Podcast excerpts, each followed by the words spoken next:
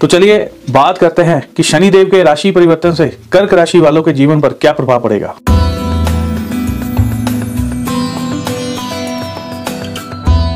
जल स्थान के निकट नहीं जाना, जहाँ बहुत ज़्यादा पानी है, आप बोटिंग करने चले गए, आपको तैरना नहीं आता है। अगर आपको तैरना नहीं आता, आप बोटिंग करने चले गए, आप किसी हिल स्टेशन में चले जाते हो, तालाब में चले जाते हो, नहर में चले जाते हो, कोई ना कोई ऐसे बने होते हैं, झील होती है, झील में चले जाते हो तो ऐसी चीज़ों से थोड़ा सावधान रहें।